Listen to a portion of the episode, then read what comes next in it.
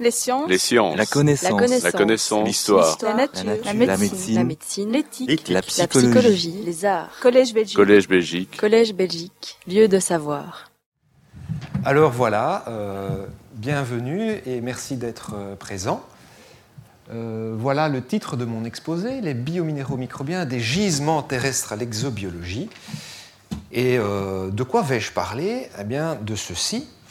Euh, comme vous le savez, on a envoyé des sondes un petit peu partout dans hein, euh, le système solaire. On n'a pas trouvé de vie macroscopique.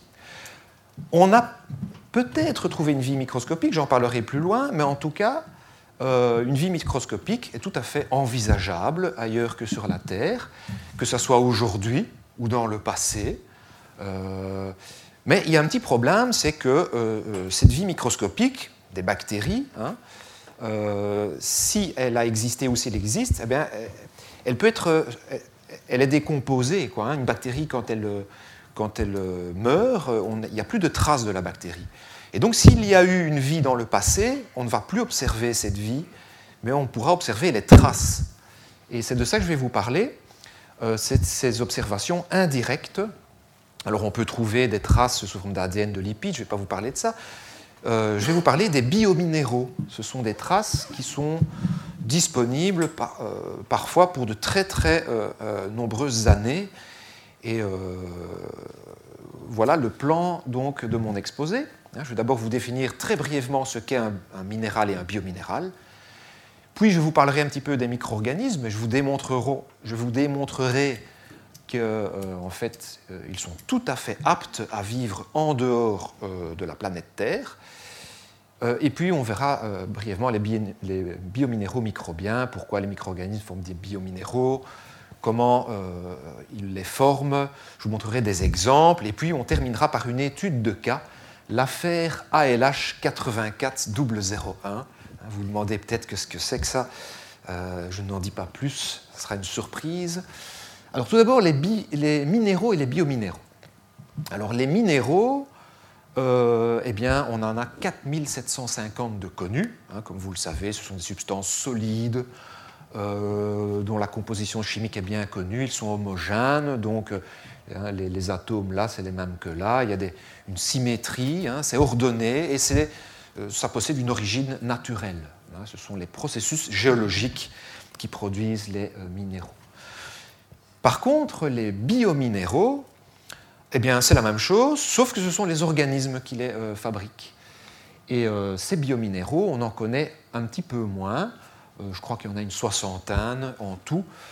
Tous les organismes sont capables d'en faire. L'être humain, il fait un biominéral qu'on appelle le squelette. Les diatomées font des frustules. Vous avez les, les mollusques, etc. La plupart du temps, c'est des biominéraux riches en calcium, en phosphore et en silicium. Voilà, alors euh, ça c'est fait, hein, la définition vous savez. Alors une vie bactérienne, maintenant je vais vous montrer que c'est envisageable en dehors de la Terre. Voilà la liste de, euh, toutes les résistances que l'on connaît chez les, bactéries. hein. Les bactéries sont résistantes au vide interplanétaire, aux basses températures. Vous pouvez congeler une bactérie, euh, elle revient à la vie dès que la température est de nouveau euh, de plus de, de 0 degré. hein. Elle résiste aux températures élevées, au rayonnement, UV, gamma, rayonnement X, aux forces ioniques élevées, au pH extrême, aux pressions extrêmes, à l'absence d'oxygène. Euh, Je vous montrerai quelques détails dans euh, les minutes qui suivent. Ça, c'est une chose. Et puis, quand on regarde euh, le système solaire, eh ben, on se rend compte qu'il y a de l'eau ailleurs, liquide, hein, hyper salée probablement, mais liquide. Il y a du carbone ailleurs, il y a de la lumière ailleurs, il n'y a donc pas de raison qu'il n'y ait pas de bactéries ailleurs. Pourquoi? Ben Parce que les échanges entre la Terre et les autres planètes, on sait que c'est faisable. Et on a, des, euh, on a un exemple bien précis. Donc les échanges sont possibles. hein. Euh, Un fragment de roche avec des bactéries dedans peut venir d'une planète sur la Terre et vice-versa. En plus, les bactéries ont une capacité d'hibernation assez grande. Pendant de très longues périodes, elles peuvent hiberner. Et elles ont un avantage, elles ont une taille microscopique. Et donc elles peuvent être cachées, elles peuvent se cacher dans les fissures des rochers et donc être protégées des températures élevées, des UV, etc. Alors voilà, je voulais juste vous présenter cette euh, recherche. C'est une recherche publiée en 2012 dans Astrobiologie. Des chercheurs se sont amusés à mettre des bactéries pendant un an et demi en dehors de la Station spatiale internationale. C'était sous forme de spores, c'était des bactéries qui formaient un biofilm sur une surface d'aluminium.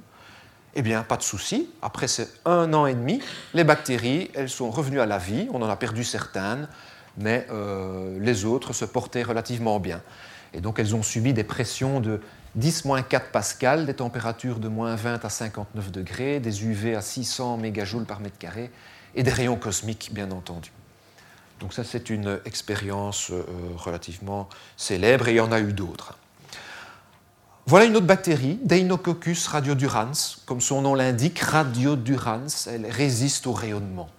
Donc c'est une bactérie terrestre bien connue des microbiologistes. Eh bien, elle résiste à mille fois plus de euh, rayonnement euh, ionisant que l'être humain. Hein. ça se mesure en gré. Un gré, c'est quand vous avez un joule par kilo. Ben, un être humain, ça peut supporter jusqu'à 10 grés. Eh bien, euh, Deinococcus, jusqu'à 10 000 grés. Les UV, 10 000 fois la dose mortelle d'une cellule eucaryote. Et alors, la déshydratation, les températures basses, les pH bas, tout ça, ça ne lui pose pas de problème. Alors, en termes de pH, voilà le record chez les bactéries c'est 0,7. Hein. c'est à ce point-là que, euh, donc 0,7 ici, hein. c'est là que la vitesse de croissance de cette bactérie est la plus élevée. Donc euh, dans, de l'eau hyperacide, euh, l'archée Picrophilus, voilà, elle se plaît, elle se plaît parfaitement. Hein. Donc l'acidité ne pose pas trop de problèmes aux, bactéries. On peut se dire, ben, les forces ioniques élevées, est-ce que les, euh, les, solutions riches en sel, ça peut poser un problème? Eh bien, apparemment non. Vous avez ce qu'on appelle les halophiles extrêmes. Ce sont des bactéries qui euh, ont une vitesse de croissance euh, relativement bonne à partir de 30% de NaCl. Ça peut être aussi du MgCl2, ça peut être toutes sortes de sels. Hein. on a toute une faune de bactéries qu'on appelle des halophiles extrêmes. Euh, Escherichia coli, eh ben, elle est tuée après 2-3% euh, euh, de NaCl. Alors, c'est important à retenir ça parce qu'une publication de l'année passée dans Nature Geosciences nous montre que de l'eau liquide, hyper salée, existe sur Mars à certaines périodes. Euh, c'est pas du NaCl, c'est du chlorate et du perchlorate de magnésium et de sodium. Mais voilà, donc euh, il y a la possibilité euh, d'avoir des bactéries là, sur Mars. Alors, euh, voilà une autre publication très intéressante. C'est une publication qui est publiée dans Nature en 2000. les chercheurs, qu'ont-ils fait? Ben, Ils ont pris un cristaux de sel qui datait du Permien, hein, il y a 250 millions d'années, c'est-à-dire la dernière période de l'ère primaire. À l'intérieur, il y a des petites inclusions d'eau qui est restée liquide, hyper salée, ils ont pris toutes les précautions hein, pour euh, euh, disséquer euh, ce, minéral de sel et dedans, ils ont trouvé des bactéries du genre Bacillus qui sont revenues à la vie. Et ils nous prétendent que la probabilité de contamination, c'est une chance sur un milliard. Donc est-ce que c'est vrai, est-ce que c'est pas vrai? Voilà, en tout cas, une étude intéressante qui semble nous montrer que les bactéries peuvent hiberner pendant très très longtemps. Alors tant qu'on parle de, durée euh, gigantesque, eh bien, euh, vous devez savoir que la Terre s'est formée il y a 4,5 milliards d'années, mais que les bactéries sont apparues à 3,8, 3,5. On n'est pas certain, certain, parce que euh, il y a beaucoup de chercheurs qui contestent cela. Hein. Certains, chercheurs contestent que les inclusions de graphite à Itzhak, une publication de 96, ce n'est pas dû à des bactéries. De même, à 3,5 milliards d'années, les filaments de Pilbara, il y en a qui disent non, ce n'est pas vraiment des bactéries. Mais à 2,7, il n'y a plus personne qui discute. À 2,7 milliards d'années, c'est des microstromatolites, c'est impossible de former ça chimiquement. Et donc là, plus personne ne conteste qu'à l'Archéen, à 2,7 milliards d'années, on a les premières formes de vie sur la Terre. Les eucaryotes, ben, c'est beaucoup plus tard, c'est à 2,1 milliards d'années. Les multicellulaires, encore plus tard, à 0,5 milliards d'années, le début de l'ère primaire, le cambrien. Donc voilà, euh, ça c'est les microstromatolites. Hein, on voit des structures comme ça, euh, euh, des couches superposées. Un chimiste, il ne pourrait pas vous faire ça sans vie. Hein. donc il faut la vie pour ça. Et quand on date ça, on est à 2,7 milliards d'années. Voilà les filaments de Pilbara que certains discutent. Donc voilà, le chercheur, il observe ça au microscope, puis il prend une feuille de papier, un dessin, hein, il dessine ça. Puis il y en a qui disent, oui, mais Hein, vous exagérez un peu, là, c'est peut-être pas. Hein, effectivement, on peut douter de ça, mais des microstromatolites, on ne peut pas douter. La taille des bactéries, il faut bien retenir ça, la taille des bactéries. C'est une des clés pour comprendre que la vie euh, est peut-être partout dans le système solaire, du moment que j'ai de l'eau euh, liquide. Eh bien, les bactéries ont une taille de 1 micron. Euh, ça veut dire que dans un millimètre, vous pourriez en mettre 1000 à la queue leu En raison de cette petite taille, elles peuvent se glisser dans les fentes des rochers et euh, bien entendu être préservées de toutes sortes de choses. Alors il y a des exceptions, il y a des bactéries géantes, il y a des, eucaryotes, ça c'est une cellule eucaryote, vous voyez, c'est beaucoup plus grand, au, maximum c'est 750 microns pour la plupart, hein. il y a toujours des exceptions, ça fait toujours l'objet de publications dans Science et Nature. Voilà la plus grande bactérie connue 750 microns de diamètre, voilà une exception, hein, euh, Thiomargarita. Et euh, dans l'autre sens, des eucaryotes plus petits que des bactéries. C'est aussi possible. Voilà ce qu'on appelle euh, les pico-eucaryotes, Ostreococcus par exemple. Donc, il faut faire très attention. Quand on observe quelque chose au microscope, on voit des petites boules, on a envie de dire Ah, c'est petit, c'est une bactérie, ou éventuellement un micro-eucaryote. Eh bien, non, euh, on commet parfois des erreurs. Voilà, toutes sortes de petites boules. On a envie de dire c'est des bactéries. Ça provient d'un météorite. Eh bien là, on a démontré que c'était des cristaux de calcite. Euh, on avait proposé avant que c'était des nanobactéries. Il y a eu toute une polémique à propos des nanobactéries. Maintenant, on sait que cela n'existe pas, les nanobactéries. Donc, quand on trouve des météores, il faut faire attention, hein, parce qu'on observe parfois ça. Alors, euh, sur Terre, les prokaryotes sont très abondants donc depuis très longtemps, et la Terre, elle a été euh, sans cesse soumise à toutes sortes de bombardements météoritiques. Donc, on peut imaginer que des fragments de rochers avec des bactéries euh, soient arrivés dans l'espace suite à un bombardement et après aient pu coloniser d'autres planètes, ou vice versa. Hein. Alors, au niveau de la quantité de cellules, eh bien, euh, un chercheur euh, qui s'appelle M. Whiteman en 98 s'est amusé à les compter. On a un chiffre qui fait de 4 à 6, 10 exposant 30 cellules de bactéries. 10 exposant 30. Alors c'est un chiffre, on ne sait pas très bien se le représenter, mais ça correspond à peu près à tout le, en termes de carbone, ça correspond à peu près à tout le carbone des plantes.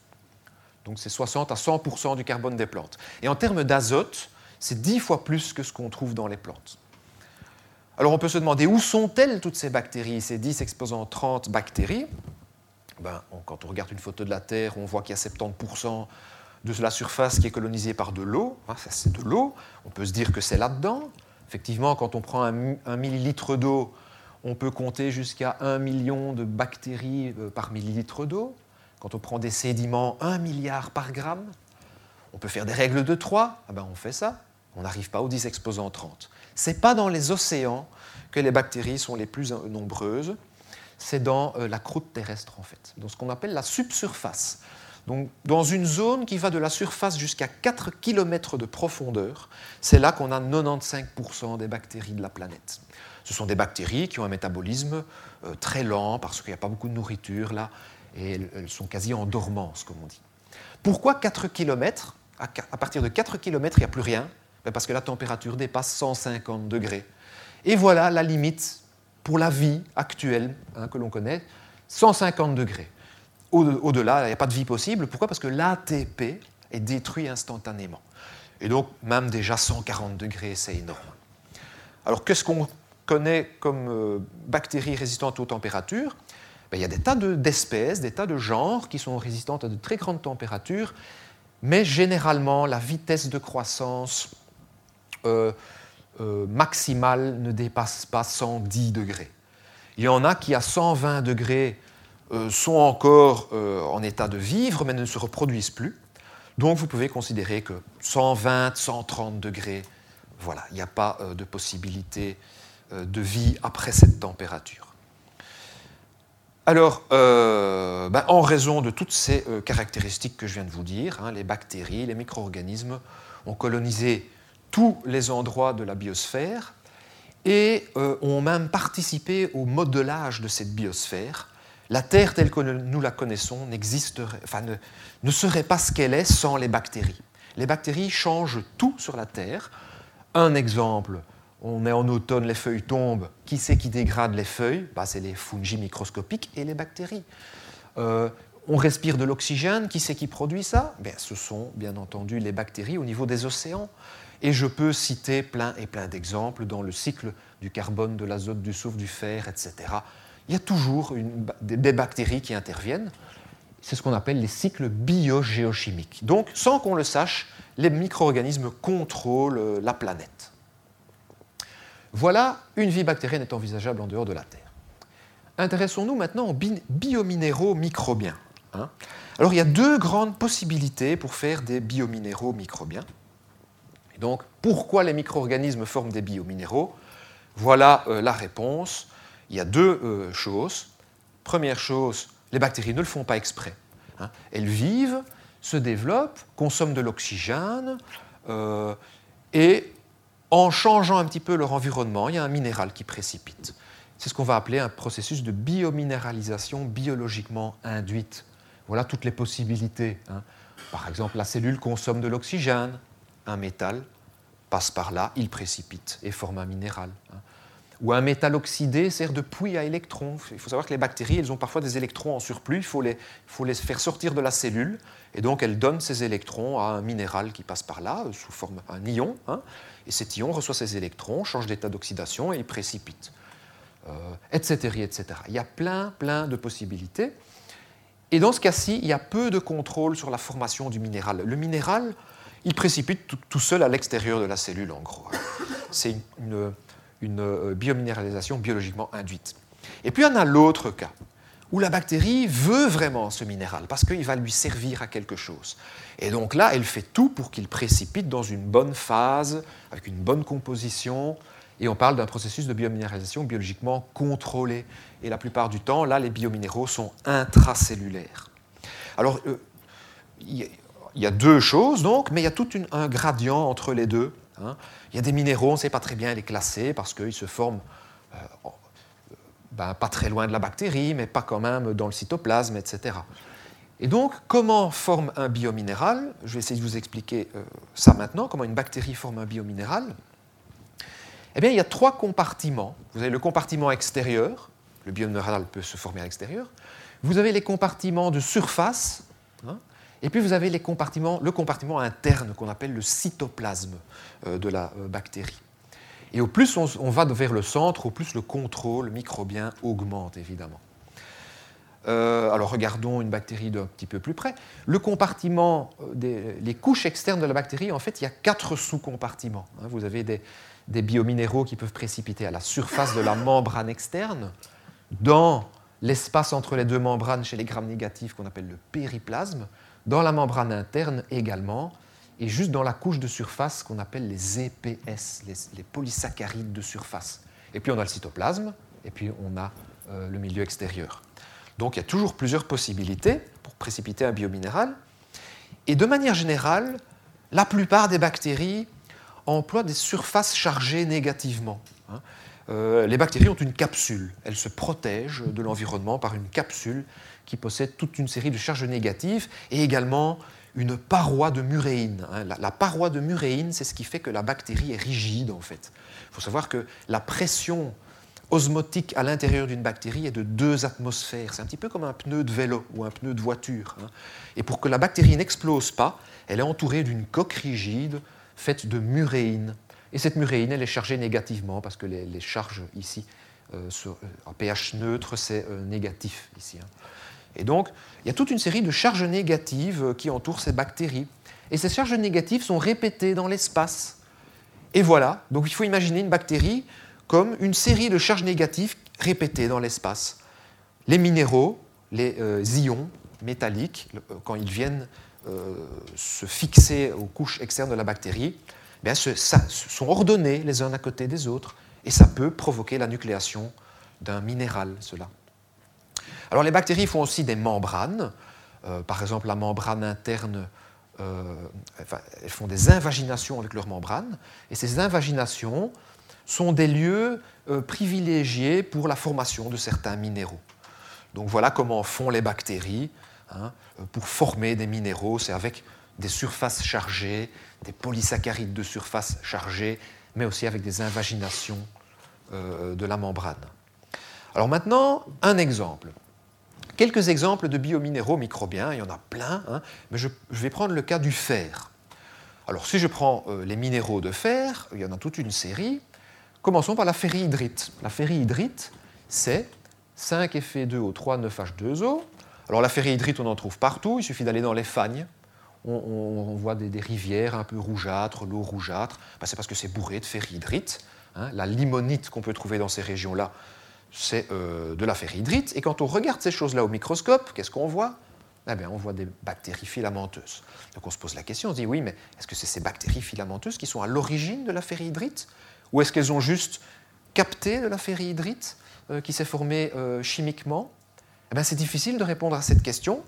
En tout cas, on sait que les bactéries sont capables de former de la ferrihydrite. Voilà une publication de 2004 on a pris ces bactéries-là, ce sont des bactéries phototrophes, bah, il y a plein d'autres genres qui auraient pu utiliser, mais les auteurs ont choisi ces bactéries-là. On les met dans un tube à essai, on donne du fer ferreux, on attend un petit peu, le fer ferreux disparaît, il est consommé en quelque sorte, et qu'est-ce qu'on voit précipiter? De la ferrihydrite. Dans les contrôles, les tubes avec des bactéries mortes, ça ne marche pas. Donc, ça veut dire que les bactéries sont capables de former de la ferrihydrite. Cette ferrihydrite, c'est un cristal amorphe, et les chercheurs ont constaté qu'au cours du temps, ça c'est un pattern de diffraction des rayons X, mais au cours du temps, on voit qu'on a des pics qui apparaissent et donc la ferrihydrite se transforme en goethite et en lépidocrite. Ça c'est pour la ferrihydrite. Changeons de minéral, passons à la goethite et la lépidocrite. Y a-t-il des bactéries capables de, former ça directement, sans passer par la ferrihydrite Eh bien, euh, la réponse est oui, mais d'abord où trouve-t-on ça? Dans les mines, dans des sédiments, dans les nodules de ferromanganèse qu'on trouve dans les océans. Hein, euh, il y a euh, énormément de nodules de ferromanganèse. Euh, ces minéraux possèdent un pattern de diffraction bien classique. Hein. Un, géologue, vous lui montrez ça, tout de suite il dit Ah, ça c'est de la goethite, hein, ou de la lépidocrite. C'est vraiment la signature de ces minéraux. Eh bien voilà une expérience encore réalisée en 2010. On prend un tube à essai, on met acidovorax dedans, et après un certain temps, on voit que euh, apparaît de, euh, la goethite et de la lépidocrite. Donc ça, c'est le, euh, un minéral, ça c'est l'autre minéral. Et ça, c'est le fer qui diminue au cours du temps. Donc, les bactéries sont capables de former également goethite et lépidocrite directement. Alors, qu'en est-il de la magnétite? Eh bien, là aussi, les bactéries sont capables de former de la magnétite. J'y reviendrai plus, plus loin. Qu'en est-il de la vivianite, de la strengite, les phosphates ferriques Eh bien là encore une fois, on trouve ça dans l'environnement et dans des environnements très particuliers. Voilà un bivalve. À la surface de ces valves, il possède un dépôt rougeâtre. Il s'appelle Montacuta ferruginosa, ce bivalve. Il vit euh, dans des sédiments de la mer du Nord. Il est recouvert par des bactéries. Et bien voilà, là encore une fois, on a l'impression que les bactéries ont formé ce phosphate ferrique. Quand on regarde de plus près, on voit évidemment des bactéries fortement incrustées de, ce minéral particulier, qui est un minéral amorphe. Et quand on analyse par une technique qu'on appelle la spectrométrie infrarouge, eh bien, on a la démonstration qu'il s'agit d'un phosphate ferrique hydraté amorphe. Et euh, je ne vais pas euh, trop euh, vous en parler, mais on a quasi démontré que les bactéries, il y a encore un petit doute, hein, mais on est très proche d'avoir démontré que les bactéries ont formé ce minéral. Voilà un fragment de minéral. On colore les bactéries avec du DAPI, c'est un colorant pour les bactéries. Regardez, tous les petits points, là, c'est des bactéries. Donc, c'est moitié minéraux, moitié bactéries. Et quand on regarde vraiment de très très près, on voit des nanoparticules de phosphate ferrique hydraté amorphe dans les couches de surface de ces bactéries. Alors on peut encore parler de plein d'autres minéraux. Voilà une dernière dia. Les carbonates de fer, la sidérite, la même chose, les bactéries sont capables de faire ça. Et les sulfures, la grégite, les bactéries sont capables de faire ça. Donc voilà, euh, elles sont capables de faire beaucoup de choses, ces, bactéries. Hein. Mais le problème, le voilà. Comment reconnaître un biominéral microbien? Ça, c'est le gros problème. Hein. Parce que quand on, la bactérie a disparu, on ne sait jamais dire est-ce que c'est une bactérie qui l'a formée ou est-ce que c'est euh, la chimie, la physicochimie qui a formé euh, ce minéral? Donc ce n'est pas évident et sans trace du micro-organisme, c'est difficile. Cependant, il existe quand même six caractéristiques qu'on va pouvoir utiliser.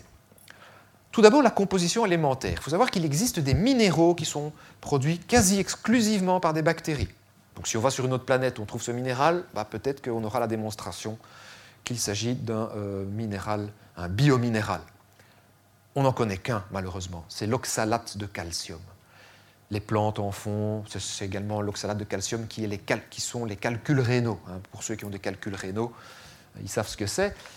Mais la wéwélite, hein, la on trouve ça aussi dans, des dépôts hydrothermaux. Et là, la température est telle que, euh, eh bien, on, a des doutes que ce, soit des bactéries qui forment ça.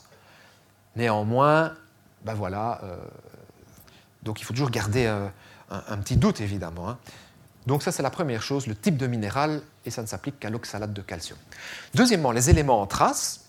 Eh bien, les éléments en trace, on trouve un minéral, ok, il est peut-être formé chimiquement, mais les éléments en trace ne sont pas les mêmes hein, entre le minéral formé chimiquement et le minéral formé biologiquement.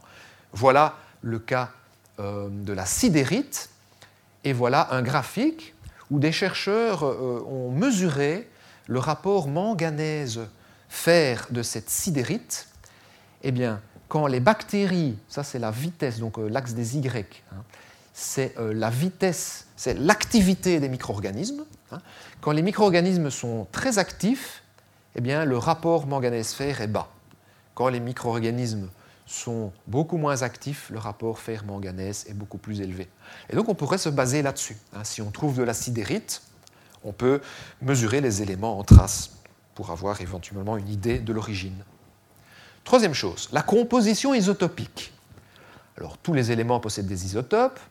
Pour le fer, on a le fer 54, fer 56, etc. Il y a toute une série d'isotopes, mais le plus abondant, euh, c'est le fer 56 et le fer 54. Et donc, on peut jouer là-dessus.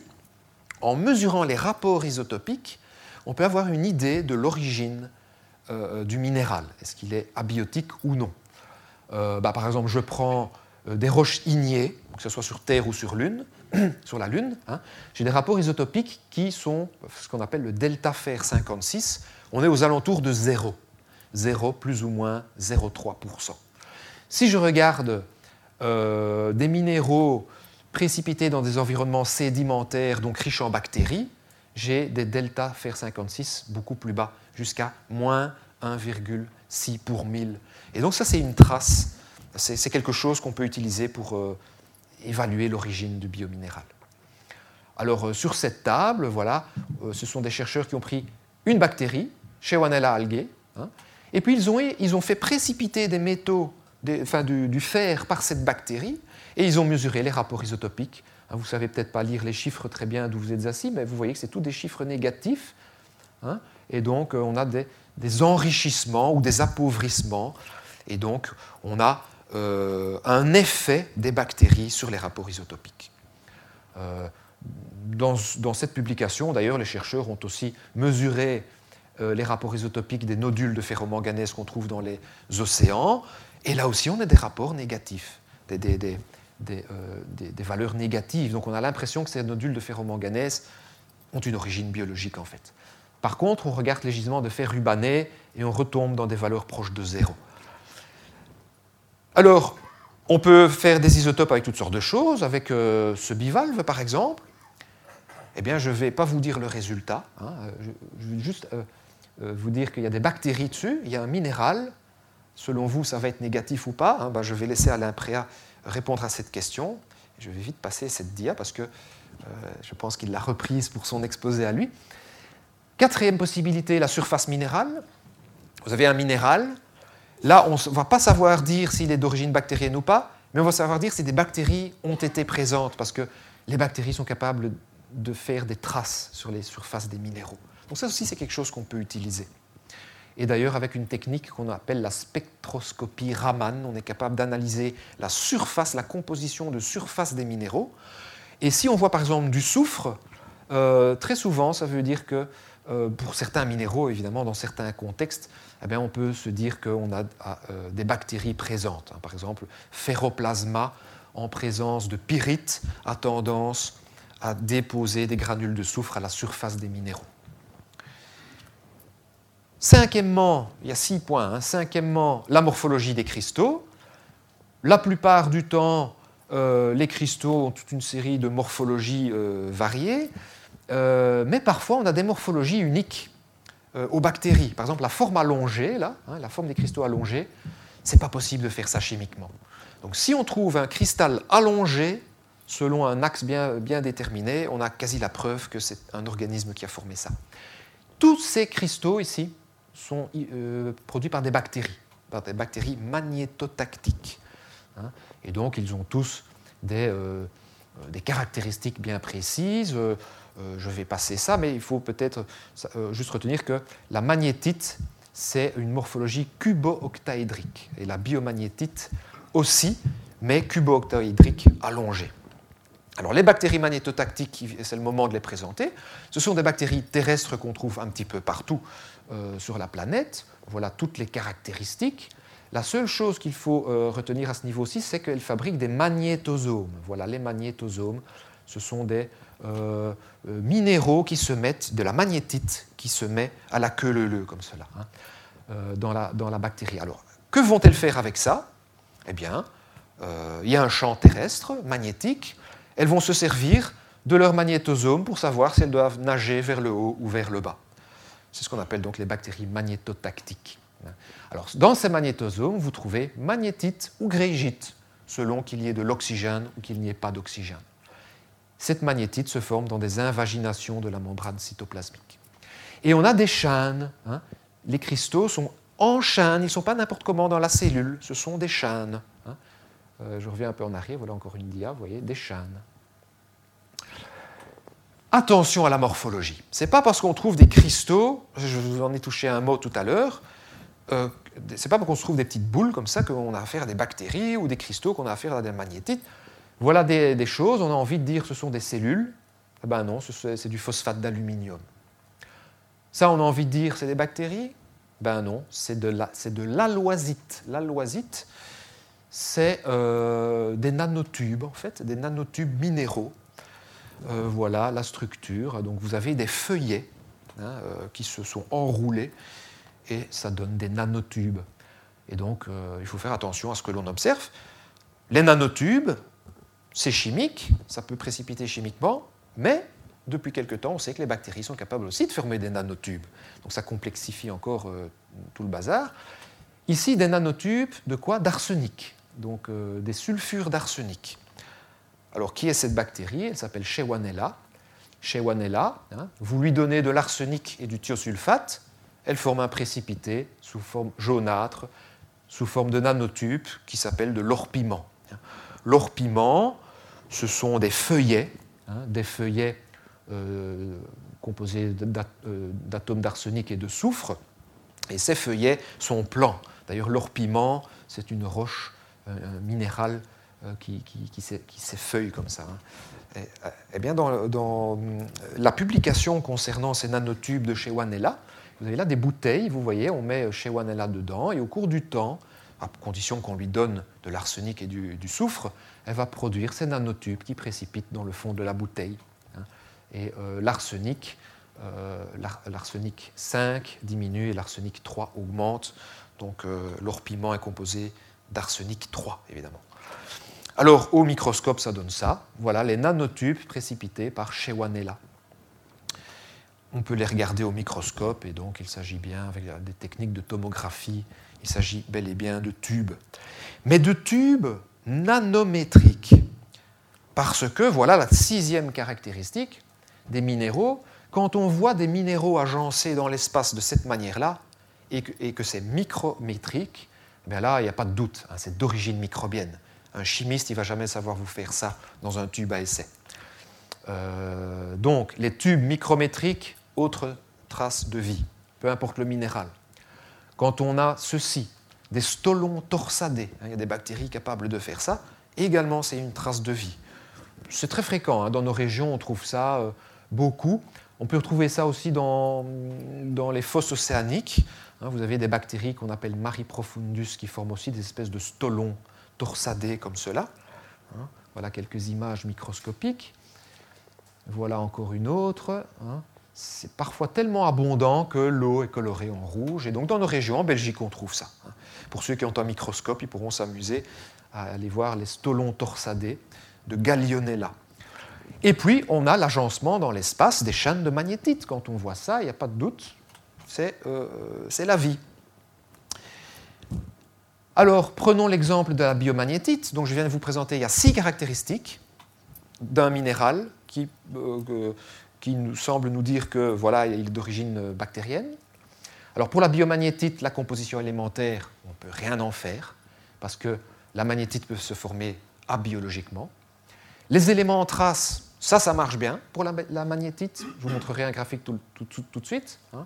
Euh, c'est 100 fois moins riche en cadmium, par exemple, la biomagnétite euh, bactérienne. Le fractionnement isotopique, c'est tout à fait utilisable dans ce cas-ci pour les isotopes de l'oxygène. L'altération de la surface, on ne l'a jamais étudiée. La morphologie des cristaux, eh bien, les cristaux allongés, si on a la chance d'avoir des cristaux allongés, ça c'est une trace de vie. Et alors l'agencement des minéraux dans l'espace, pour la magnétite, c'est l'alignement en chaîne. Hein. Chimiquement, on peut former de la magnétite, mais ces magnétites ne vont jamais se mettre en chaîne.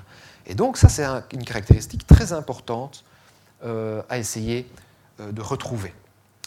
Et voilà, ça nous mène au dernier point de mon exposé, qui est l'affaire ALH 8400. Alors qu'est-ce que c'est que ça? Ben, C'est un météore qui est arrivé sur Terre et qui proviendrait de Mars. ALH 840001, on en a beaucoup parlé en 1996, on en a même parlé euh, dans les médias, dans les grands médias belges, parce qu'on aurait découvert la trace d'une vie bactérienne sur Mars. Alors quelle est l'histoire de ce morceau de rocher? Eh bien, c'est un morceau de rocher qui s'est formé il y a 4,5 milliards d'années sur Mars. Il s'est fissuré sur Mars parce qu'il y a eu un impact météoritique à 4 milliards d'années. Il a été infiltré par de l'eau liquide sur Mars et des granules, euh, des globules de carbonate s'y sont déposés. Alors les analyses isotopiques nous démontrent tout cela parce qu'on est avec des âges, 3,9 milliards d'années pour ces globules de carbonate, sur Terre, à cette époque-là, il n'y avait pas d'eau liquide euh, où la température était trop élevée, et donc ce n'était pas possible. Donc ça s'est formé sur Mars. Ensuite, ce caillou est parti de Mars parce qu'il y a eu un deuxième impact à 16 millions d'années, et puis il a tourné autour du Soleil pendant un certain temps.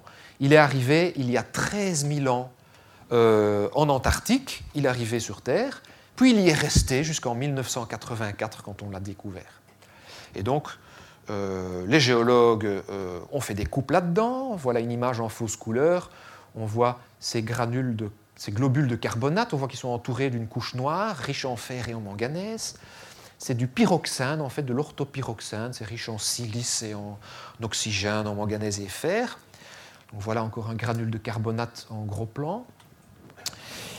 Eh bien, euh, qu'a-t-on trouvé là-dedans? En faisant euh, des gros plans sur ces globules de carbonate, on a découvert des pH, donc des hydrocarbures aromatiques polycycliques, qui ne sont pas d'origine terrestre, donc du carbone, donc c'est riche en carbone, et on a trouvé toute une série de petites boules comme ça, hein, donc on a l'impression qu'on observe des bactéries. Est-ce que c'est des nanobactéries? Est-ce que c'est des microfossiles? Et on trouve de la magnétite. Voilà, tous ces cristaux de magnétite. Vous voyez, ce n'est pas ordonné en chaîne, mais on trouve des cristaux de magnétite. Y avait-il des bactéries magnétotactiques sur Mars? Voilà la question. Et euh, bien entendu, si c'est le cas, ça veut dire qu'il y a un champ magnétique sur Mars. Actuellement, il n'y en a plus. Mais peut-être que dans le passé, il y en avait un. Alors voilà, il y a une controverse. En 97, un an après, les structures allongées, on démontre que ce n'est pas des, minéraux, que ce pas des nanobactéries, mais des minéraux, pardon. En 98, les structures allongées, on dit aussi que ça peut être des vestiges de bactéries terrestres qui auraient infiltré le truc, hein, qui aurait infiltré le, morceau de caillou, évidemment. Hein. En 98, la matière organique, on montre que en fait, peut se, elle peut se former de manière abiotique aussi. En 2000, on analyse les magnétites et euh, on se rend compte que 25% pourraient être dus à euh, des bactéries.